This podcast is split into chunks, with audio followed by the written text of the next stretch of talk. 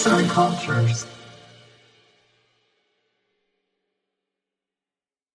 Harry Harlow'un sahte anne deneyi. Bebekler annelerine nasıl bağlanır? Bebeklerin anneleriyle kurduğu bağ nasıl oluşur? Vekil bir anne gerçek annenin yerini alabilir mi? Bir bebek annesine yalnızca beslenme ihtiyacı için mi bağlanır?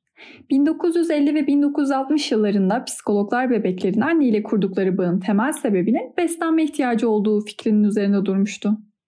Ancak 1905 doğumlu psikolog Harry Harlow anne ile bebeğin arasındaki bağın tek sebebinin beslenme olmadığını düşünmüş ve sevgi, rahatlık, güven gibi faktörlerin göz ardı edildiği fikrini ileri sürmüş. Bu sebeple Harlow, rhesus maymunları üzerinde bir deney yapmaya karar vermiş. Aslında Harlow, hayvanat bahçesinden edindiği maymunlarla uzun süredir deneyler gerçekleştirmekte ve maymunların nasıl öğrendiğini incelemektedir. Hayvanat bahçesinden edindiği maymunlar yeterli gelmediği için kendi laboratuvarında bir maymun evi açmış ve burada kendi yavru maymunlarını üretmeye başlamıştır. Bu maymun evinde annelere pek yer verilmemiş ve maymunlar anneden yoksun şekilde büyütülmüştür.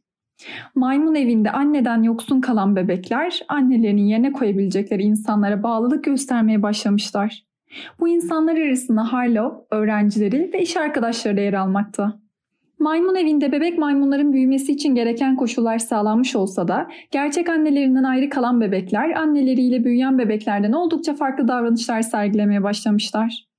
Bebekler hem annelerinden hem de diğer maymunlardan yoksun büyüdükleri için anormal davranışlar sergilemeye başlamış, sosyal beceriden yoksun kalmış ve içlerine kapanmışlar. Bu durum onları korkak ve agresif yapmaya başlamıştır. Ayrıca bebek maymunlar ilginç bir şekilde kafeslerinin altına serilen yumuşak havluları oldukça düşkündür. Harlow ise bu düşkünlüğün bebek maymunların annelerinde aradığı konfor ve sıcaklık duygusunu havlularda bulmalarından kaynaklandığını düşünmektedir. Dönemin psikologlarının aksine bebeklerin yalnızca beslenme ihtiyacından ötürü annelerine bağlandıklarını düşünmeyen Harlow yeni bir deney düzeneği hazırlar. Bu deneyde iki tane vekil yani sahte anne vardır. Biri demir telden yapılma, soğuk, sert ancak üzerindeki biberondan bebek maymunların sevdiği sütü verebilecek anne. Diğeri ise süt veremeyen ama peluş ve havlulardan yapılmış sıcak ve yumuşak anne. Her maymuna bu iki anneden atanmış ve sahte anneler nispeten birbirinden ayrılacak şekilde farklılaştırılmıştır. Bu zamana kadar kabul gören görüşe göre bebek maymunlar beslenme ihtiyacını gideren metal ama süt veren anneyi seçmelidir. Ancak durum yaygın kanının aksine farklılık göstermiştir. Başlangıçta bebek maymunlar her iki sahte anneyle de ilgilenmeyip bağırarak kendi annelerini aramış, acıkmaya başladıklarında ise süt veren metal anneden beslenme ihtiyaçlarını karşılamışlardır. Ancak uyumak, oturmak ve vakit geçirmek için peluş anneyi tercih etmişlerdir. Kısa sürede bebek maymunlar peluş anne ile bağ kurmaya başlamış, çoğunlukla kendilerine atanmış annelerini tanımış ve seçmişlerdir. Harlow birkaç farklı deney ortamı daha tasarlayarak deneyi çeşitlendirmeye karar vermiştir. Bebekleri ilk olarak daha önce hiç görmedikleri nesnelerin olduğu yeni bir ortama koymuş.